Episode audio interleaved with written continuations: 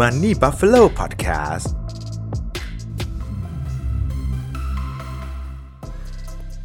ของมันต้องมี MacBook ก็ต้องใช้ iPad ก็ต้องมี AirPods ก็จำเป็นกระเป๋าแบรนด์เนมก็อยากได้ ระวังบินบัตรเครดิตมาแล้วจะหนาว คำว่าของมันต้องมีบอกว่าเป็นคำที่อันตรายมาก ๆ เลยนะคะ จริงอยู่ที่เวลาเราอยากได้ของอะไรแล้วเราไปซื้อมาแล้วเราได้มาเป็นเจ้าของเนี่ย เราก็ย่อมมีความสุขอยู่แล้วใช่ไหมคะ แต่ถ้าของสิ่งนั้นเนี่ยกลับให้ความสุขกับเราแค่ชั่วคราว ซื้อมาแล้วไม่ได้ใช้ หรือซื้อมาแล้วเรากลับรู้สึกว่าเสียดายเงินทีหลังเนี่ยเราก็รู้สึกว่าของชิ้นนั้นเนี่ยอาจจะไม่ได้เหมาะสมกับเราในเวลานี้เท่าไหร่นะคะ แล้วถ้าเป็นแบบนี้ต่อไปเนี่ยเราอาจจะตกหลุมพรางการเงินที่ตัวเองขุดเอาไว้เองก็ได้นะคะคำว่าหลุมพรางเนี่ยหมายถึงกับดักหรือสิ่งล่อลวง ดังนั้นหลุมพรางทางการเงินเนี่ยก็หมายถึงกับดักที่ทำให้เราไปไม่ถึงอิสรภาพทางการเงินนั่นเองค่ะ เช่น การใช้จ่ายเกินตัวมีรายรับไม่พอกับรายจ่าย ซึ่งเป็นสิ่งที่มนุษย์เงินเดือนต้องระวังมาก ๆ เลยนะคะ วันนี้วาเรมี 3 หลุมพรางทางการเงินที่มนุษย์เงินเดือนต้องระวังมาฝากกันค่ะ หลุมพรางที่1ละเลยการออมเงิน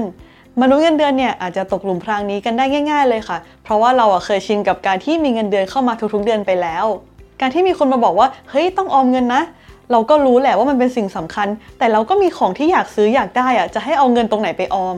แต่ถ้าใครฟังมาถึงตอนนี้แล้วกำลังจะอยากเริ่มต้นออมเงินอยู่เนี่ย เราก็ขอแนะนำด้วยใจจริงนะคะ ว่าอยากให้เริ่มต้นด้วยการเก็บเงินสำรองฉุกเฉินก่อน เพราะเป็นส่วนที่สำคัญจริง ๆ ค่ะ ยิ่งในช่วงเวลาแบบนี้แล้วเนี่ยวันหนึ่งเราอาจจะโชคร้ายโดนให้ออกจากงานกระทันหัน หรือว่ากลายเป็นเราซะเองที่ออกจากงานมากลางคัน โดยที่ยังไม่มีงานรองรับเลย การที่มีเงินสำรองฉุกเฉินเนี่ยค่ะ ก็จะช่วยให้เราอุ่นใจในยามที่ไม่มีรายได้ได้เยอะมากๆเลยค่ะ แล้วเราจะต้องเก็บเงินสำรองฉุกเฉินกี่เดือนล่ะ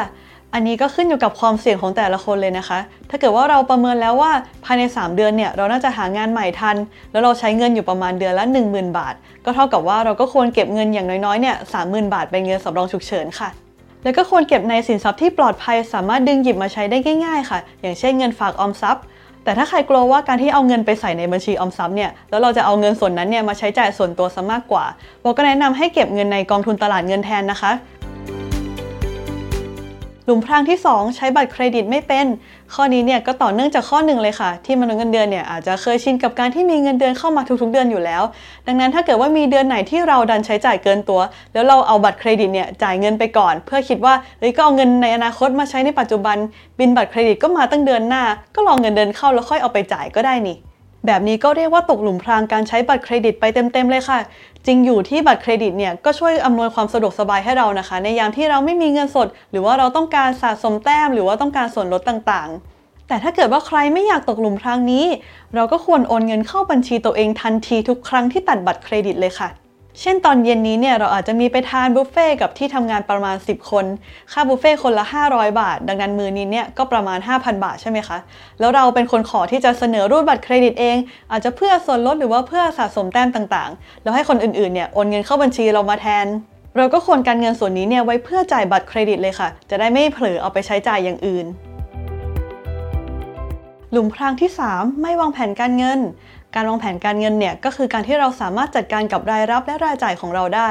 และเมื่อเรามีเป้าหมายอะไรเข้ามาในชีวิต แล้วก็สามารถจัดลำดับความสำคัญ เลือกสินทรัพย์ที่เหมาะสมกับแต่ละเป้าหมาย และกลับมาทบทวนแผนการเงินอย่างสม่ำเสมอทุก ๆ 6 เดือนหรือทุก ๆ 1 ปีค่ะ ถ้าทำได้แบบนี้และไม่ว่าจะเกิดเหตุการณ์อะไรขึ้นในชีวิตวอเชื่อว่าคนคนนั้นเนี่ยจะไม่กังวลเรื่องการเงินเลยค่ะ เพราะถ้าอยู่ๆเกิดโชคร้ายตกงานขึ้นมา ก็มีเงินสำรองฉุกเฉินเอาไว้ใช้ ถ้าเกิดเจ็บป่วย ก็มีบริษัทประกันจ่ายให้ หรือว่าถ้าเกิดอยากไปเที่ยวอยากซื้อของอะไร ก็มีการวางแผนเก็บเงินทั้งหมดเนี่ยไว้หมดแล้วค่ะแต่ในชีวิตจริงเนี่ยก็ไม่ใช่ทุกคนนะคะที่จะทำแบบนั้นได้ เพราะว่าแต่ละคนก็มีภาระหน้าที่ที่ต่างกันออกไปใช่ไหมคะ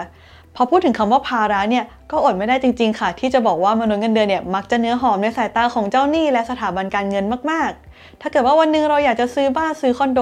การที่เราเป็นมนุษย์เงินเดือนแล้วมีรายได้เข้ามาสม่ำเสมอเนี่ยเราก็มักจะมีโอกาสที่จะกู้ผ่านสูงกว่าฟรีแลนซ์หรือเจ้าของกิจการค่ะดังนั้นมนุษย์เงินเดือนที่มีภาระหนี้สินเนี่ยก็ควรระมัดระวังในการใช้จ่ายมากๆ และควรให้ความสำคัญกับการวางแผนการเงินมากขึ้นไปอีกขั้นหนึ่งเลยค่ะ และนี่ก็เป็น3หลุมพรางทางการเงิน ที่มนุษย์เงินเดือนควรระวังไว้ที่เราเอามาฝากทุกคนในวันนี้ค่ะ ถ้าเกิดว่าเพื่อนๆคนไหนเจอกับหลุมพรางอะไร แล้วมีวิธีการจัดการกับตัวเองยังไงเนี่ย ก็สามารถคอมเมนต์บอกกันที่ด้านล่างได้นะคะ และถ้าเกิดว่าเพื่อนๆคนไหนอยากฟังเรื่องการเงินการลงทุนเรื่องไหนอีก ก็สามารถคอมเมนต์บอกที่ด้านล่างได้เช่นกันค่ะ ไม่แน่ว่าเรื่องถัดๆไปเนี่ยอาจจะเป็นเรื่องของเพื่อนๆก็ได้ค่ะ